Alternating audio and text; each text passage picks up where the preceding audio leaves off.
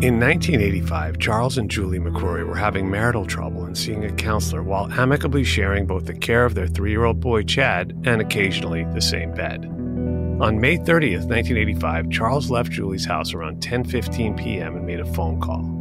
In the pre-cell phone era, this corroborated that he had arrived at his apartment.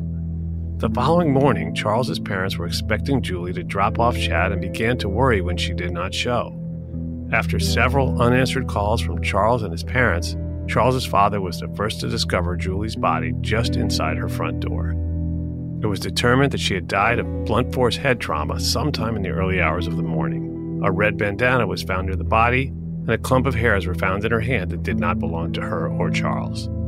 Besides conflicting and dubious reports of a car that looked like Charles's at Julie's house that morning, no evidence connected him to the crime, despite a similar incident within a month committed by a man known to wear red bandanas. The police maintained their focus on Charles. Since the district attorney was reluctant to charge Charles, Julie's family hired a private prosecutor team who sought the help of notorious junk science dentist Dick Souviron. Souviron testified that some of Julie's wounds were not only bite marks, but that they were made by Charles at the time of death, effectively sealing his fate. Souviron has since recanted that testimony, including the assertion that the wounds were even bite marks at all. Yet, somehow, Charles is still serving a life sentence in an Alabama prison. This is wrongful conviction.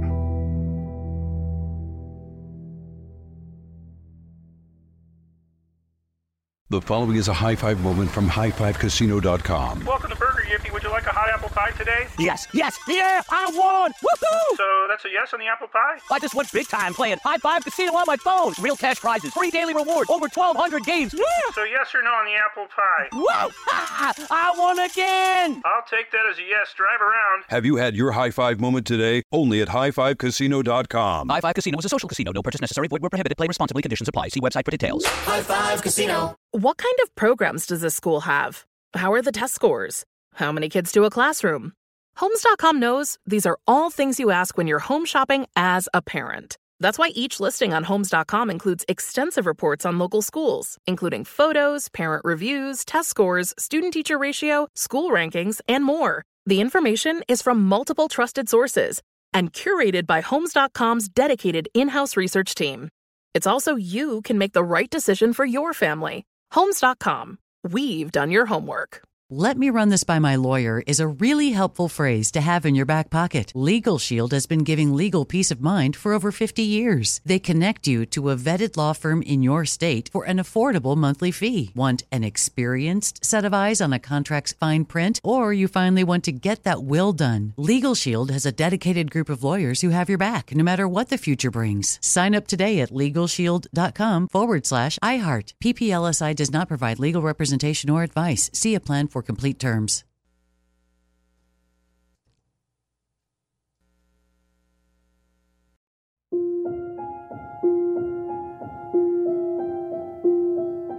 Welcome back to Wrongful Conviction. You know, when listeners of our show ask me what are some of the most disturbing cases I've ever heard of, I will list off Vincent Simmons, Richard Glossip, Pedro Reynoso.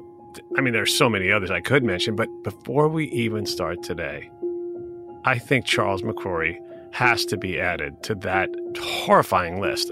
Joining us, besides the man himself, we have his attorneys. First, from the Southern Center for Human Rights, Mark Loudon Brown. Mark, welcome to Wrongful Conviction. Thank you very much for having me. And a voice you'll all recognize, I'm sure. Chris Fabricant. Chris is the Strategic Litigation Director at the Innocence Project, the author of the fantastic book. You've heard me talk about it before Junk Science and the American Criminal Justice System. And he's also a frequent guest on the show and was featured on our Junk Science podcast hosted by Josh Dubin, where he talked about bite mark analysis, which was the pivotal thing in this case. And so, Chris, welcome back to Wrongful Conviction. It's great to be back, Jason. Thanks for having us. And now calling in from an Alabama prison where he's been locked up for, I, I hate that I even have to say this, for over 37 years. Charles McCrory, thank you for joining us. Well, thank you. I appreciate you having me. Well, we're happy to have you here, despite the reason why you're here, or more to the point where you are, as you call us today. And that reason is bite mark analysis, which is a proven junk science. It fails at not only reliably concluding who made a bite mark, but also at reliably identifying wounds as bite marks at all, especially because these wounds are found on skin and the medium itself is elastic and usually changing over time as it heals or decomposes or grows. And and then some charlatan comes into court claiming that they can match a suspect's teeth to usually a photograph of an injury and they say they can do this to the exclusion of every other set of teeth on the planet. It's just fucking bananas. But it's only recently that lawyers like Chris and Mark have been battling these junk science experts in post conviction because at the time of conviction, everybody bought into these lies. And Chris, I've been quoting your book left and right. And of course, the book I'm talking about is Junk Science and the American Criminal Justice System. But what are some of the other common threads between these wrongful convictions that are based on junk science and bite mark analysis in particular? What I've seen in all of these cases, I feel like I've been involved in all the bite mark cases over the last 10 years, is that I have never seen an effective cross examination of uh, a bite mark expert at trial in all the transcripts that I've read. I've never even seen the question, you know, even the most basic one. You know, you think about when an injury is inflicted, usually during the crime itself. Nobody was there. Nobody knows the position that the perpetrator or the victim was in at that time. But we know one thing is that it's not on a mortuary slab where the photographs were taken of this injury. And we know that the injury has changed, often quite dramatically, as a result of decomposition of the body and the continued decomposition. So you may match, quote unquote, a bite mark, quote unquote, one day and not the next. It might be one hour and not the next hour, right? Because skin is changing all the time, particularly with a deceased victim. So you never see that type of cross examination and you never see like how is it that you know that this is a bite mark? What is it about being a dentist that makes you an expert in diagnosing an injury as a bite mark right? What the proximity to teeth? Nonsense right? So you never see those. And i think that just as a general matter on junk science convictions broadly speaking is that it's almost impossible to cross-examine your way out of a wrongful conviction with junk science. Once the judge lets it in you got two strikes against you anyway, you know, and I'm not sure Johnnie Cochran could have saved Charles McCrory once Dick Souviron gets on the stand and you know spouts these invented credentials, right? The American Board of Forensic Odontology. It's that's what I wrote about this in the book. It's just an invented organization. Never tested any of their members on their abilities to actually match bite marks or even diagnose them. They just gave each other board certifications to bring into court and wow jurors in places like Andalusia, Alabama, and they led to a lot of wrongful convictions, including at least three others by Dick Souviron. And we'll go further into how this junk science applies to Charles's case in just a bit. But first, I'd like to go back to before all of this happened. Tell us, Charles, about your life growing up. Were you born in Alabama?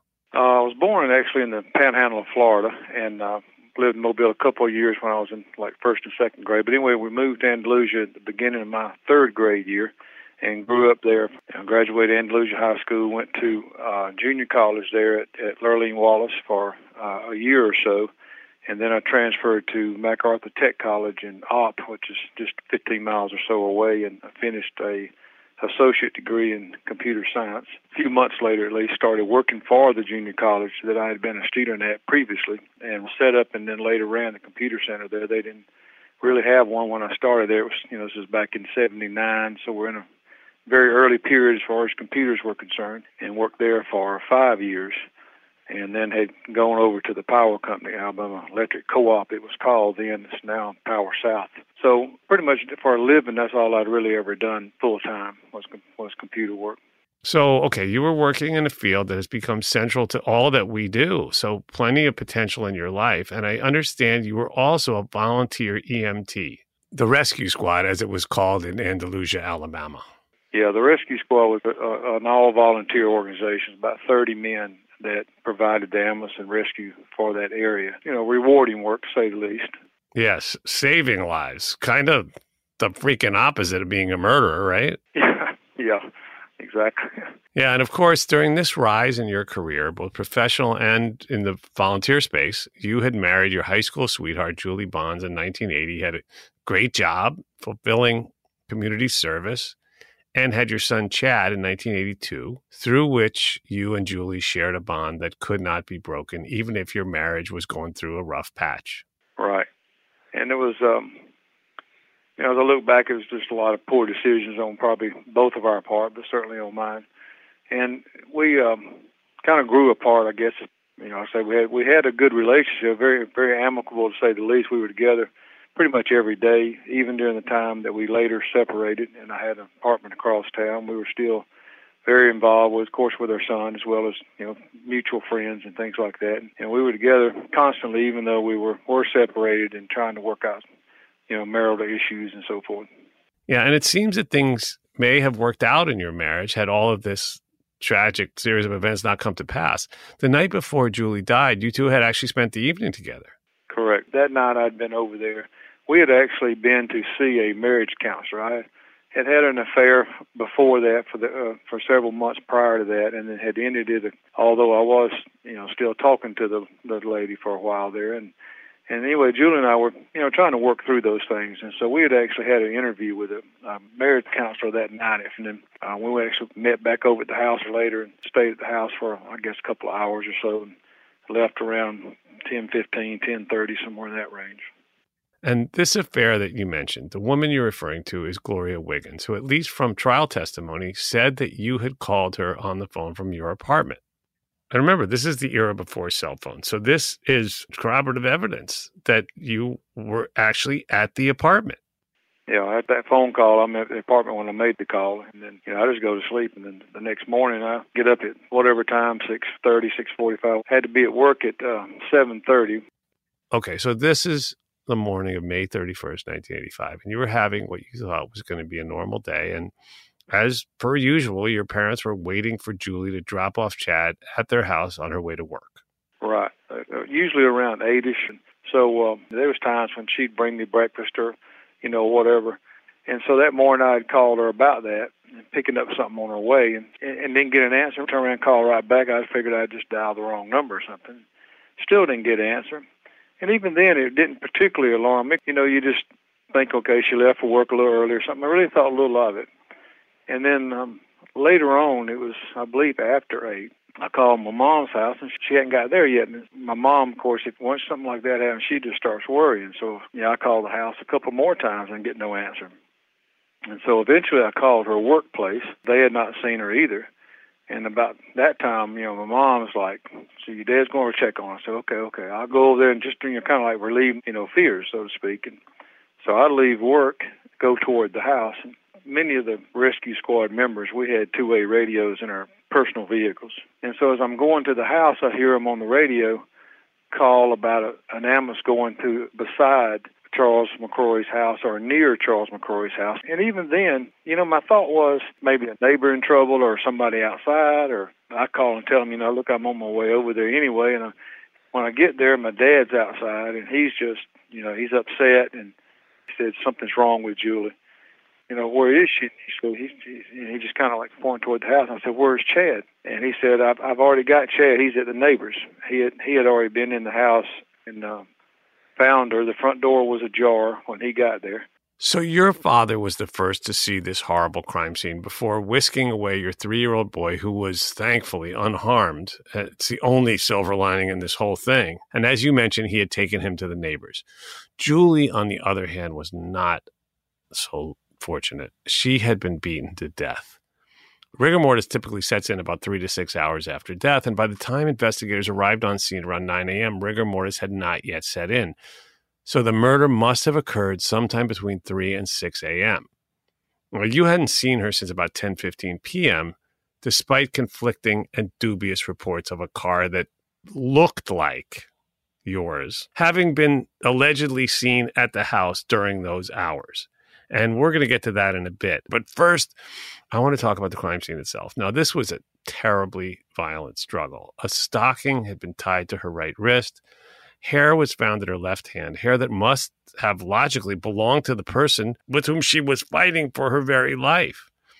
There was also a red bandana found near the body. Now, the fire poker from the fireplace appeared to be missing and was never found again.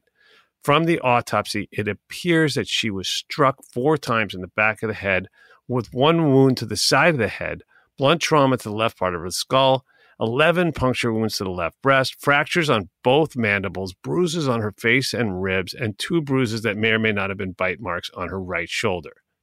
So, this is your wife, the mother of your son, and now you've come upon this un- unbelievably bloody and brutal crime scene.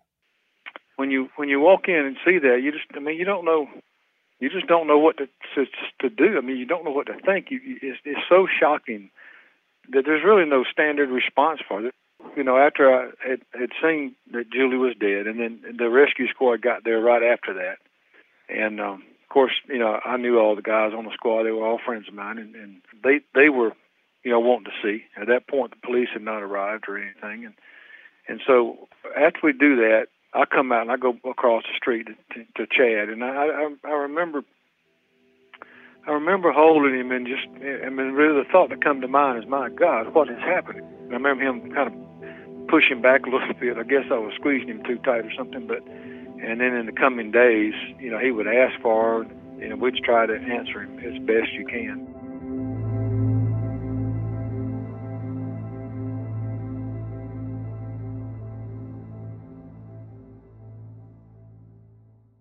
The following is a high five moment from highfivecasino.com. Welcome to Burger Yippee. Would you like a hot apple pie today? Yes, yes, yeah, I won! Woohoo! So that's a yes on the apple pie? I just went big time playing High Five Casino on my phone. Real cash prizes, free daily rewards, over 1,200 games. Yeah! So yes or no on the apple pie? Whoa! Ha! I won again! I'll take that as a yes. Drive around. Have you had your high five moment today? Only at highfivecasino.com. High Five Casino is a social casino. No purchase necessary. Void where prohibited. Play responsibly. Conditions apply. See website for details. High Five Casino. Father's Day is coming, a day we celebrate the guy who's always there for us. To crack a dad joke. Well, you know what's not a dad joke? Getting $50 off the Bartesian Premium Cocktail Maker with the purchase of his favorite cocktail capsule pack. $50 off. No dad joke. See, this is a dad joke. I lost my glasses today, and guess who I bumped into? Everyone. Ugh, but the Bartesian cocktail maker, it's no joke. Each cocktail capsule contains real fruit juices and all natural bitters, so dad can make over 60 premium cocktails he loves. Sidecars, old fashions, gimlets, all with the push of a button. So, for the dad who loves a cocktail with friends and a good joke from time to time, get the Bartesian Premium Cocktail Maker. $50 off now until Father's Day. Visit B A R T E S I A N dot com backslash father to get 50 off the best premium cocktail maker for dad at the best price for you. Bartesian, premium cocktails on demand. Let me run this by my lawyer is a really helpful phrase to have in your back pocket. Legal Shield has been giving legal peace of mind for over 50 years. They connect you to a vetted law firm in your state for an affordable monthly fee. Want an experienced set of eyes on a contract's fine print, or you finally want to get that will done? Legal Shield has a dedicated group of lawyers who have your back no matter what the future brings. Sign up today at LegalShield.com forward slash iHeart. PPLSI does not provide legal representation or advice. See a plan for complete terms.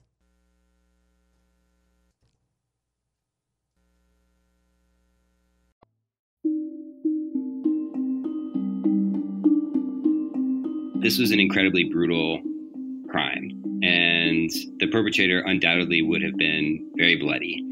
And there was only alleged to have been about four hours passed between the last time that Mr. McCrory saw the victim in this case and when he was first questioned by police. At that time, they turned over all of his clothes, they searched the interior of his car, they searched his house, they found no trace of blood on anything. Then they examined the hairs that were clutched in the victim's hand. Those hairs were not from the victim and they were not from Charles McCrory. In other words, they were from a third person. We still don't know whose hairs those were. There was also a red bandana found near the victim's body. There was a construction worker that worked next door to the victim's house who was known to wear a red bandana. There was an open window on that side of the house, the same side as the construction site, that had a fresh boot print outside that window. The police took an impression of that boot print, but then never compared it to anything or anybody, and never dusted the windowsill that was open for fingerprints. But we know that a man who worked at that construction site named Ainsworth was known to wear a red bandana. And we know that a few weeks after this murder, he committed a home invasion rape and served 20 years in prison for that crime. Was never investigated as a suspect in this case. Then we also know that Mr. McCrory had been entirely cooperative with the prosecution from beginning to end, had voluntarily supplied samples of his hair, his DNA, his body, all of which was exculpatory. Nothing to point to Mr. McCrory's guilt. The only physical evidence was concocted. And we'll talk about the bite marks in a second. The only other evidence was that neighbor across the street who claimed that around four o'clock in the morning, this 19 year old kid decides to get up and check on the garden. But he wasn't sure of the date and he wasn't sure of the truck, but he thought that on the date in question that he had seen a truck similar to Mr. McCrory's. And despite this extremely dubious teenage middle of the night gardening scenario, we also found out later that he and later his grandfather not only exaggerated their vantage point, but also several other neighbors with much more credible recollections reported only Julie's car in the driveway on the date and time in question. That's the only evidence that they had apart from this bite mark. And the bite mark, even their trial expert, Dick Souviron, years later admitted that he wasn't even sure if it even was a bite mark at all. But even back in 1985, other than the refuted recollection of this teenage, middle of the night gardener and his grandfather, all other evidence pointed away from Charles, but tunnel vision had already set in. And some say that it came back to something Charles had said at the crime scene and what later the prosecutor tried to use against him at trial. It was when at the scene, looking at the body with the other rescue squad guys and police, and seeing the gash on the back of her head, Charles said something to the effect of, Do you think it was the licks to her head? Is that what killed her? So they just totally ignored the clump of hair in her hand, the red bandana, any alternative suspects, the lack of her blood on anything that Charles owned, and started turning their focus on him anyway, on Charles. Do you remember when that happened? I do know there was a time when the feeling was almost like the atmosphere changed. You could just feel it in the air. And in fact, I believe later Saturday I told my mom that look, you know, that they're they're turning this on me. They're looking at me. And then it was on Saturday night. The mayor of Andalusia was a man named Chalmers Bryant. He was a longtime family friend of ours. He was a deacon in our church, and I had known Chalmers a long time. He was also one of the charter members of the rescue squad, so I knew him through that. And he called me and said, "Look, I want to talk to you." So we talked on Saturday night for a good while. And Chalmers told me then, he said, "You know, they think you did this." He told me, he said, "I don't believe that." He said, "But I'm the mayor. I can't get involved in this. You know, I've got to to let the police do their work." Wow. So, okay, if you're at home listening to this insane story right now and thinking, well, okay, but you're somehow safe. right? you're somehow insulated from the possibility of being a, the victim of a wrongful conviction. Are you friends with the mayor? Because even a friendship like that couldn't save Charles, which shows us in, in very stark terms that none of us are safe. So, just after Julie's funeral on that Monday, they brought you in for a more accusatory interview that ended up in your arrest. Did they try to extract a confession, as we so often see? Oh, yes. In fact, as we were walking over to the county jails, when one of them said, You know, we can help you on this. You got a, a long record of community service. You come from a good family. You know, all these kinds of positive things about my life that they seem to soon forget. But they said, you know, we can do a deal here where, you know, we'll talk to the DA and see if we can't, you know, I think we can do 10 years. That time, manslaughter without a weapon, I believe it was, calls for like 10 years is the max. And he said, you know, you'd be home in two or three years before Chad even gets in school good, you know, you'd already be home. So I was, I'm not pleading guilty to something I didn't do. And, and, and that kind of ended that discussion. And oddly enough, the Covington County DA, Grady Lanier, had no plans on indicting you. None. The case against you was just too weak. A false confession would have definitely changed his tune, but you didn't crumble. This is why Julie's family, on this bizarre Alabama law, was able to bring in private prosecutors to do what Grady Lanier rightfully did not want to do. He declined to do it. Do Mark, do I have that right? That's right. From talking to folks in the community, he was um, at best lukewarm about the prospect of indicting uh, Mr. McCrory in trying the case, as you would think he would be, because as you've pointed out, there was no evidence against Mr. McCrory, and the evidence that there was was exculpatory, right? And so I believe it was Julie's uncle approached this father son duo of, of Frank and Harvey Tipler, who were very well known trial attorneys. And so he went out and paid them to prosecute the case. And I, I, think that's the point at which this alleged bite mark, sort of, as Chris said, gets concocted. There were a number of puncture wounds on the victim's body. It was the Tiplers who took this injury and decided that these were potentially teeth marks and took this evidence to Dr. Dick Souviron, who rose to fame as one of the forensic odontologists, as they like to call themselves when they're in court. It's just a fancy way of saying forensic dentist. And Souviron decides that these are indeed teeth marks, but he's very, you know, non-committal about associating these teeth marks with Mr. McCrory.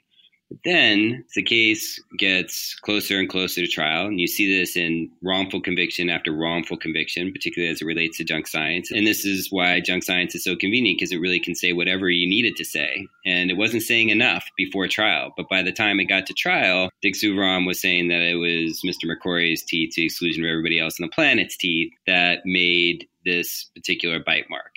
So, according to this letter from Souviron to the Tiplers that was hidden from the defense at trial, Souviron shared his own doubts about making that match in court, but then he later did it anyway at trial. Now, how he squared that circle for himself, we don't know, but the Tiplers now had their, you know, the piece of evidence that they needed to win, not to get justice, but to win for trial. And this is just five months later in October 1985. And remember, Charles was doing well in life, so he was able to hire a, a a real a solid team. Bubba Marcel and Larry Grissett, who were experienced defense lawyers, they just couldn't overcome what was eventually the recanted false testimony of Dick Souviron. So it's a short trial, a couple of days. What is frustrating is that the opening and closing statements are not transcribed. So we only have the testimony of the witnesses. And like you mentioned, it really comes down to the bite mark by Dr. Souviron. But in addition to that, the Tiplers presented the marriage counselor as well as the woman with whom Charles had had an affair, Gloria Wiggins, to solidify their narrative that marital trouble was a potential catalyst or motive. But oddly enough, this woman, Gloria Wiggins, actually corroborated that Charles was back in his apartment around 10:30 p.m., not at Julie's. They also brought up this comment from Charles at the crime scene about the quote licks to the back of her head. Now, again, he was making an observation, and she had a massive gash to the back of her head. So far, this is not a compelling case at all. Then they brought out the 19 year old with the crazy midnight gardening story, Willie Meeks, who had been staying with his grandfather, Hubert Walker, Julie's neighbor, who also testified. There's this teenager, Kitty Corner, from Julie's home, who claims that he was out at 4.30 at 5 o'clock in the morning checking on his grandfather's garden. It may have been the morning of may 31st he's not really sure. And he sees this car that looks similar to the one that mr mccrory uh, drives parked at julie's house right? So whatever that is worth. Um, interestingly his grandfather who lives in that home also testifies and claims that he is also up in the morning and also says that he sees a similar car, but he says that the car is parked somewhere else in a different location. So, like, you have these two stories that I think the prosecution probably hoped would corroborate each other, which actually didn't corroborate each other, probably because they were inaccurate. You know, Mick said that he saw the truck there, and and my attorney had him draw a sketch, and that's part of the trial records. Is actually a hand drawn sketch of where the truck was parked. And I think this is the point a lot of people just didn't catch in the jury at the time. The house has a double driveway in it, And Julie's car would always we always parked it, you know, closest to the front door, and my Bronco was sitting beside it. But there was plenty of room in the driveway for both vehicles. So when I got there, my dad's car was already there, parked beside Julie's car in the drive. So I just pull up behind him over on the grass to the left side of the driveway.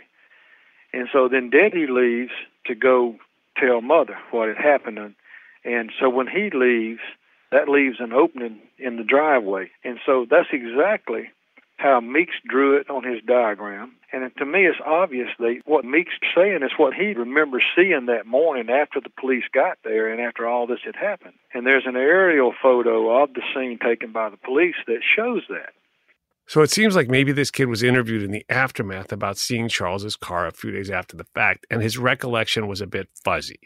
Perhaps his memory was enhanced by that aerial photo. We'll never know. Perhaps as we've seen in other cases, you just had a kid who, for whatever reason, wanted to insert himself into an investigation to help the police. However, what we found out just before the evidentiary hearing that Chris and Mark recently tag teamed was that an investigator working for Chris checked out the properties and get this the vantage point that Willie Meeks and his grandfather had. They checked it out, and, and what they found was that that vantage point was totally misrepresented to the jury. The jury had been told that they were right across the street. But if you were standing where they said they were standing and looking at Julie's house, you would not have been able to see the driveway in the way that they claimed. This kid who testified that he was checking the garden. As the father of a teenager, it struck me when I read the transcript. It was like, who does that? Who gets up but like you know i think that you know normally when you would have a testimony like that at a trial that you would have some sort of explanation yeah it was part of my job like to go out and you know make sure that the garden was still there at 4.30 in the morning when it's still basically dark out the defense called two other neighbors one of whom had an actual explanation that was credible for why they were out on the morning of May 31st. That is, they were getting in their car to go to work. These were, you know, it was an adult who had a, had a job. These two witnesses said there was no car there meeting that description. So this midnight pre-dawn gardening teenager and his grandfather, who remember whose accounts did not corroborate each other, were refuted by two other neighbors with credible recollections of that morning who said that both said that Charles's car was not there. And in addition to this weak evidence, the Tiplers presented no confessions, eyewitnesses, forensic evidence, because there wasn't any, the hairs found in Julie's hand were not a match for Julie or Charles. Charles's clothes, his car, fingernails, his apartment, no blood evidence at all was found. In fact, get this prior to trial, at one point they even claimed that they had found blood on his tennis shoes, but when it came back from the lab, it turned out to be Coca Cola. Now, the defense presented Charles, who of course reiterated the same statement that he'd been making since day one, recounting his every step and maintaining his innocence. The defense tried to bring up the evidence of an intruder coming through the open rear window, the boot print, and the red bandana, as well as the construction worker, Ainsworth, who worked behind Julie's house and committed a rape and home invasion just a month after Julie's murder. But none of it gained enough traction to overcome the testimony of Dick Souviron. Dr. Richard Souviron, fresh off his testimony convicting Ted Bundy. Dr. Souviron is a charismatic guy, one of the sort of godfathers of forensic odontology. Right, he's got resume full of credentials. At least he did in 1985 at the time of this trial. Fancy doctor flies up to Andalusia, Alabama from Miami, and wows the jury with this quote unquote science and, you know, I think the private prosecutors, the Tiplers, knew how important he was because they saved him till the end of their case against Mr. McCrory. And right at the end of his testimony, they do this series of questions. Is this a bite mark? Yes. Did Mr. McCrory make this bite mark? Yes. Did he do it during the murder? Essentially, yes. And if you're a juror, that's hard to overcome. Um, you know, yeah, there's tons of other exculpatory information out there, obviously, but you just had this fancy doctor who flew up from Miami saying this guy bit her while he was killing her. You know, it's usually at this point that I ask if you were still holding out hope that the jury got it right, but it doesn't sound like anyone did. Can you take us back to that moment, that awful moment when the jury came back in? Well, when when they walked in, I mean, I, I could have told you the verdict before they read it. I just jurors that were smiling and looking at us and so forth. But when they came back in, that they were not looking our way, and I, and I knew then, you know, that, that it was over. When Judge Baldwin, you know, pronounced it guilty, I told him then that I didn't kill her. I knew it wasn't going to make any real difference, but that's something I felt I had to say. I had to tell him personally, as well as, you know, I wanted to say it in front of everybody. I did not do this, and I, we were surprised that the judge allowed me to remain out on bond until sentencing. That was just unheard of, and I've often thought that maybe that was a little bit of how he felt about the case, because you just don't get convicted of murder and stay out on bond. I went out for ten more days.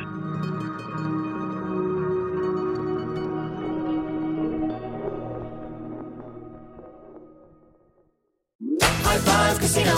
High Five Casino is a social casino with real prizes and big Vegas hits at highfivecasino.com. The hottest games right from Vegas, and all winnings go straight to your bank account. Hundreds of exclusive games, free daily rewards, and come back to get free coins every four hours. Only at highfivecasino.com. High Five Casino is a social casino. No purchase necessary. Void where prohibited. Play responsibly. Terms and conditions apply. See website for details at high the number five casino.com. High Five Casino. Father's Day is coming, a day we celebrate the guy who's always there for us. To crack a dad joke. Well, you know what's not a dad joke? Getting $50 off the Bartesian Premium Cocktail Maker with the purchase of his favorite cocktail capsule pack. $50 off. No dad joke. See, this is a dad joke. I lost my glasses today, and guess who I bumped into? Everyone.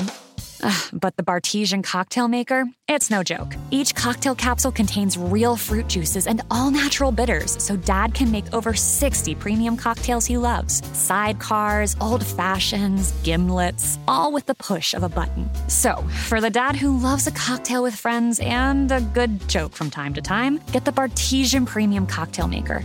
$50 off now until Father's Day. Visit B-A-R-T-E-S-I-A-N dot com backslash father to get 50 off the best premium cocktail maker for dad at the best price for you. Bartesian. Premium cocktails on demand. Let me just run this by my lawyer is a really helpful phrase to have in your back pocket. Legal Shield has been giving legal peace of mind for over 50 years. They connect you to a vetted law firm in your state for an affordable monthly fee. Want an experienced set of eyes on a contract's fine print? Or you finally want to get that will done? Legal Shield has a dedicated group of lawyers who have your back, no matter what the future brings. Sign up today at LegalShield.com forward slash iHeart. PPLSI does not provide legal representation or advice. See a plan for complete terms. Prison is is is a is a horrible place. You don't want to be there. You don't want your family there, to say the least. There's a real adjustment is not the word for it. It's culture shock. I mean, it's just not something I ever dreamed in the worst nightmare would ever happen. And so to get sentenced to a life sentence is, you know, it takes a while to adjust to that. There's no way I'd ever want to even imagine, much less live through it. So, I mean, seeing what Dick Souviron did, did you have any hope that this could ever be undone? Uh, well, we, we, of course, did a direct appeal to criminal court appeals like you normally would, and that was shot down. Although there were some comments in their opinion that you know they agreed that Souviron's testimony had substantially changed from the time he wrote the letter until he actually came in the courtroom, and that should have been revealed to us under discovery laws. But the judge said that Marsal, my attorney, did not object at the proper time to preserve it for appellate review. And it's like I, I couldn't believe that. I mean, your attorney doesn't object, even though they think there's an issue here. And then, of course, we didn't we didn't know until uh, after I was at Kilby for a while at a hearing on a motion for a new trial. The DA, Grady Lanier, at the time, Grady made the comment about Harvey went down there one day, and that's when we first learned that Harvey Tipler, the young, the son of the of the Tiplers, had actually gone down to Coral Gables, Florida, and met with Souviron from the time of the letter until the time of the trial. So now it's like, okay, now we're seeing some understanding of why did this testimony change like it did. Wow. So now things begin to appear a bit clearer. You know, another thing happened after this case. The Tiplers' younger member of their duo went to federal prison serving a life sentence for solicitation of murder as an aside, right? So these are the guys that prosecuted an innocent man. So it appears Harvey Tipler may have been willing to fudge evidence to ruin an innocent man's life, which makes his solicitation of murder conviction not that surprising, let's face it. So, what did the Alabama Supreme Court do with this information? The Alabama Supreme Court, they really just didn't do anything with it. And then it just sat for a while. In I'm not sure the date here, in the early 2000s or somewhere in the 2000s, the, the cases involving Michael West and the, the dental uh, mess over there in Mississippi were two different men were sentenced to death row. Yeah, Levon Brooks and Kennedy Brewer. That was like 2007, 2008. Michael West uh, was basically exposed as being a fixer for hire. If you didn't have the evidence you needed to convict, he'd basically just show up and match any teeth to almost any injury. Right, exactly. That case became public, and, and we got wind of it in, in uh, Newsweek magazine, I believe it was. And so after that, we filed a, a Rule 32 trying to attack the dental evidence. But at that point, we didn't have near the resources. Any serious ammunition didn't come up until I got a letter from Mark. Uh, earlier, the Innocence Project of New York had asked if we would be willing to provide records. They were doing, I think, a task force or studying dental cases around the country. So we provided all the records. You know, when we in strategic litigation at the Innocence Project um, decided to focus on bite mark comparison evidence, we identified as well as we possibly could every bite mark conviction in the history of time and we focused on death penalty cases initially and then we started you know litigating all of these cases because we know that any conviction that rests on junk science is inherently unreliable. And because mark and i have litigated many post-conviction cases previously, including another wrongful conviction of Sheila Denton in Georgia. That was also a bite mark case. We reached out to Mark, you know, because Mark and the Southern Center for Human Rights litigates in Georgia and in Alabama and referred Mr. McCrory's case to him.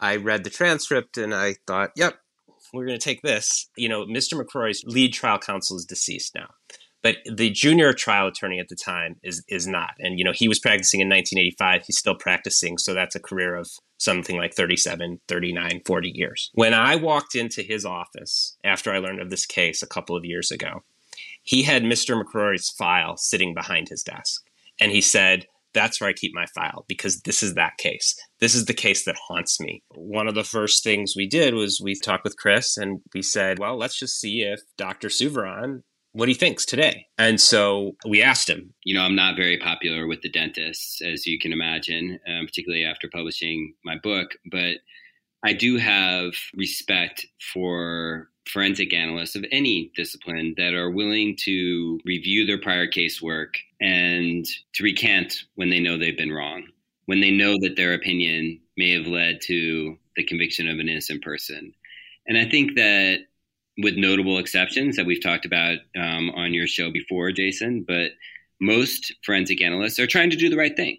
They're not trying to frame innocent people for crimes that they didn't commit.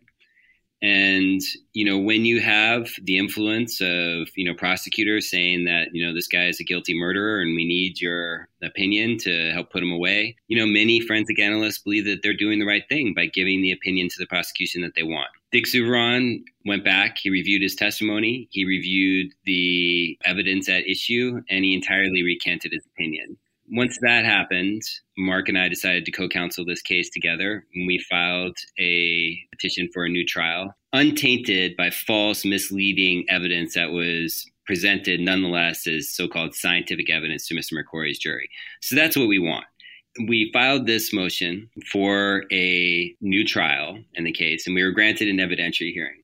And in the lead up to this evidentiary hearing, the day before, we got an offer from the prosecution for time served, which means that all Mr. McCrory has to do is accept responsibility for this murder and he goes home that day. That day.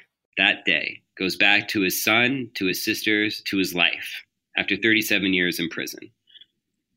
He did not hesitate for one second in rejecting it. I think I'd plead guilty to almost anything to get out of prison after being in for that long. And to me, that was as much evidence as anything else that Mr. McCrory is an innocent man.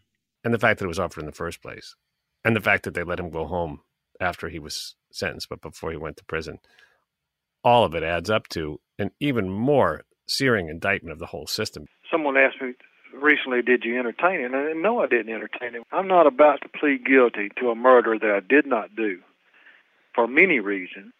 I mean, obviously, I want to get out of prison, but we want to know what happened and who did it and so forth. And it seems to be that we're the only ones chasing those answers. The police have long since given up on, on trying to help that, and it seemed like in many ways they've tried to cover their tracks on their uh, ineptness back when all this occurred. I mean, the early 90s investigator Wade Garrett destroys and burns several things that could have been used for DNA evidence. That's when DNA was just becoming known and just becoming popular.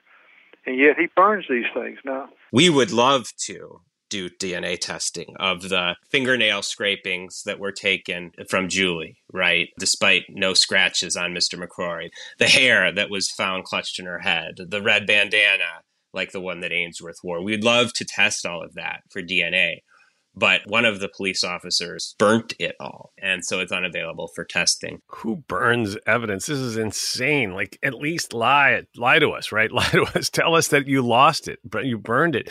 It just speaks to the fact that all the people in positions of power really must know that he's innocent. It's just astonishing.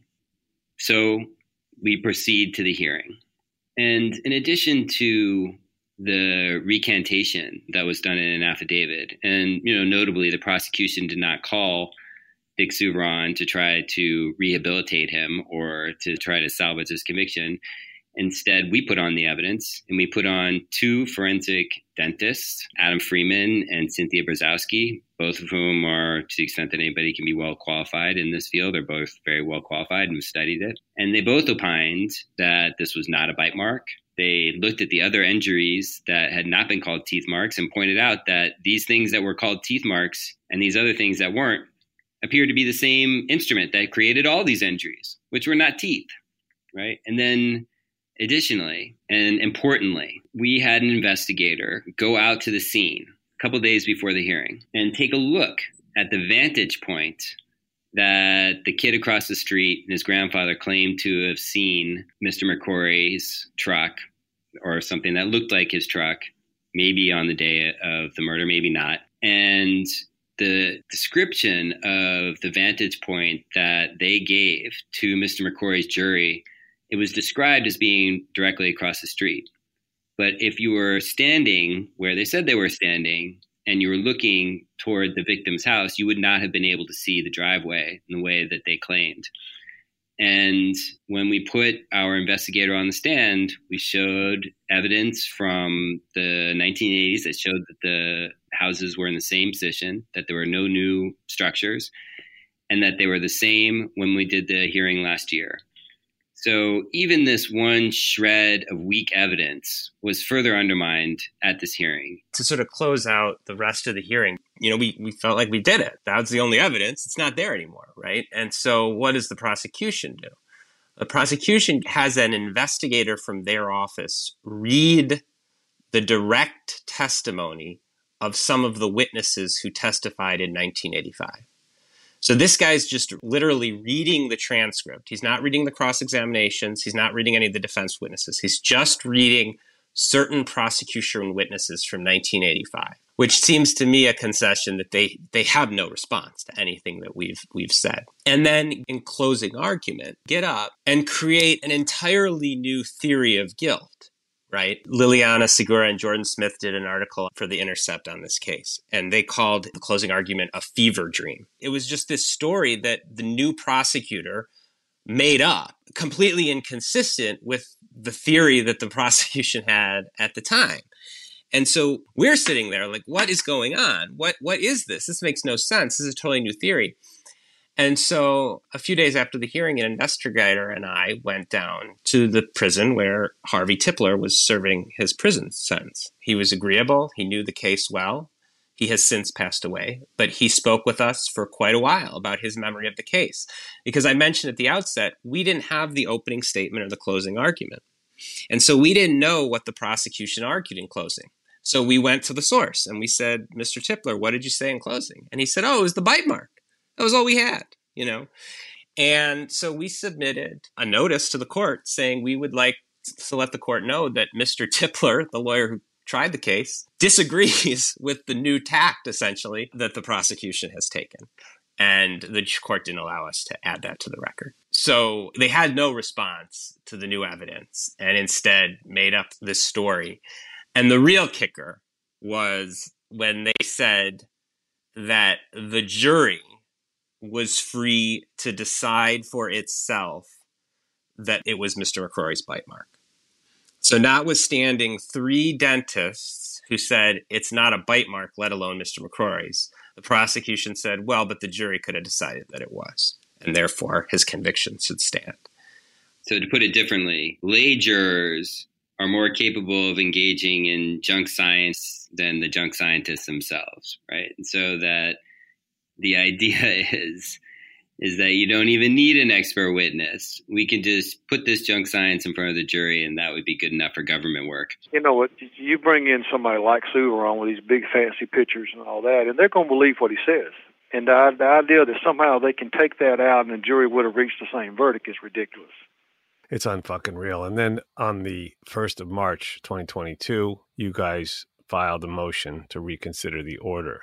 In it, you described all of the other bite mark cases that resulted in overturned convictions. And this motion began, and I think this is so powerful, just with the names of 35 people who combined probably served uh, over a thousand years in prison, if I have to guess and we know some of these names because they've been on the show. And I mean, we can read them one at a time. I feel like we should go in, like, we each take turns reading the names Keith Harward, Robert Stinson, Gerard Richardson, Willie Jackson, Roy Brown, Ray Krone, Calvin Washington, Joe Williams, James O'Donnell, Levon Brooks, Kennedy Brewer, Bennie Starks, Michael Cristini, Jeffrey Moldowan, Anthony Keko, Harold Hill, Dan Young Jr., Greg Wilhoit, Crystal Weimer, Steven Chaney, William Richards, Alfred Swinton, Sherwood Brown, John Kunco, Gary Cifizzari, Sheila Denton, Robert Du Bois, Eddie Lee Howard, Gilbert Poole, and of course the man we're talking about today, Charles McCrory. And each of these people was wrongfully convicted due to bite mark evidence. And there are countless other names that could be added to this list that we haven't been able to help yet. So with that, Charles is in year 37 of this slow moving train wreck. You know, I want to find out from you guys is there any steps that people can take? Is there a petition? Is there someone, what, what can people do? We are appealing the case. We've partnered with some Alabama lawyers who are, are helping us do the best we can to try to convince the appellate court that the trial court got it wrong. And so that's the next step. And I think just the more people who know about the case, the better. Reshare the podcast, the articles, to those listeners in Alabama to write into your lawmakers and question, you know, why Charles McCrory, an innocent man, is still in prison. And this is correctable. Charles McCrory can still live the rest of his life and be reunited with his family. So I hope that listeners will help spread the word, help put pressure on the decision makers to do the right thing. We really want people in Alabama to know that this is happening in their backyard. And this is not a right or a left issue. This is a human rights issue. There should be no politics in freeing the innocent. So please do get involved. We'll put links in the bio to action steps you can take. Again, Chris Fabricant, go get the book Junk Science. Some of these stories are just too crazy to be believed, but you'll understand the issue so much better. And it's a great read. It reads like a novel. And now we turn to the part of our show that I know everyone looks forward to, like I do, which is called Closing Arguments. And Chris, you know how it works. Um, Charles was going to tell you how it works right now, and Mark. Um, so basically, I thank you. Closing arguments. I'm going to turn my microphone off and leave it on for each of you guys to share any thoughts that you have, anything we may have left out, or anything else you want to say. So we'll go Chris, then over to you, Mark, and then, of course, Mr. McCrory. Charles, please close it out. I'd like people to retain their skepticism and that it's really important that we all serve on juries, that we have skeptical jurors, and that don't believe anything that um, somebody tells you just because they're board certified or they're wearing a white lab coat. I, I want to just read a quote that I think is is important for people to keep in mind. You know, Chris and I have mentioned a few times that we represented a woman by the name of, of Sheila Denton in Georgia. It was a bite mark case. And in 2020, Ms. Denton was granted a new trial.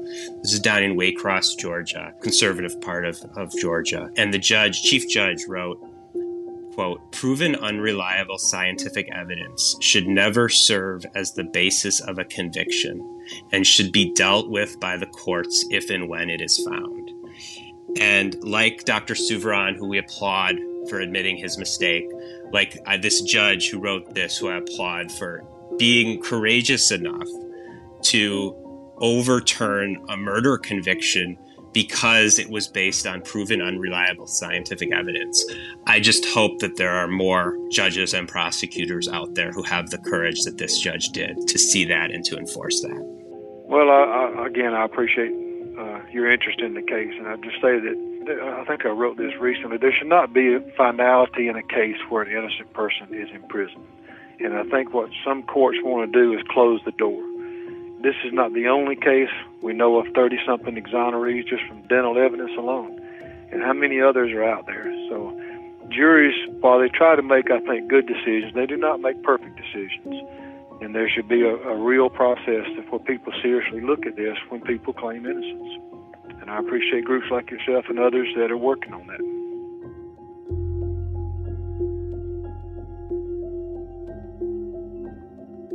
Thank you for listening to Wrongful Conviction. I'd like to thank our production team, Connor Hall, Jeff Clyburn, and Kevin Wardis, with research by Lila Robinson. The music in this production was supplied by three time Oscar nominated composer Jay Ralph be sure to follow us on Instagram at Wrongful Conviction, on Facebook at Wrongful Conviction Podcast, and on Twitter at Wrong Conviction, as well as at Lava for Good on all three platforms. You can also follow me on both TikTok and Instagram at It's Jason Flom. Wrongful Conviction is a production of Lava for Good podcast in association with Signal Company Number One.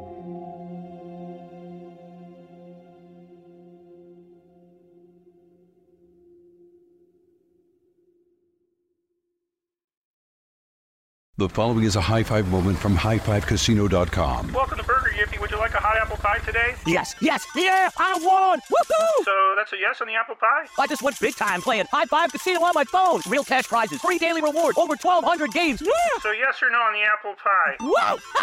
I won again! I'll take that as a yes. Drive around. Have you had your high five moment today? Only at highfivecasino.com. High Five Casino is a social casino. No purchase necessary. Void where prohibited. Play responsibly. Conditions apply. See website for details. High Five Casino. NFLShop.com is your one stop shop for officially licensed NFL gear to rep your favorite team. Check out the latest arrivals of jerseys, t shirts, and much more. You'll find everything you need for a winning season with the best selection of NFL gear you'll find anywhere. Assemble your fan uniform for cheering on your team everywhere from the stadium to your couch.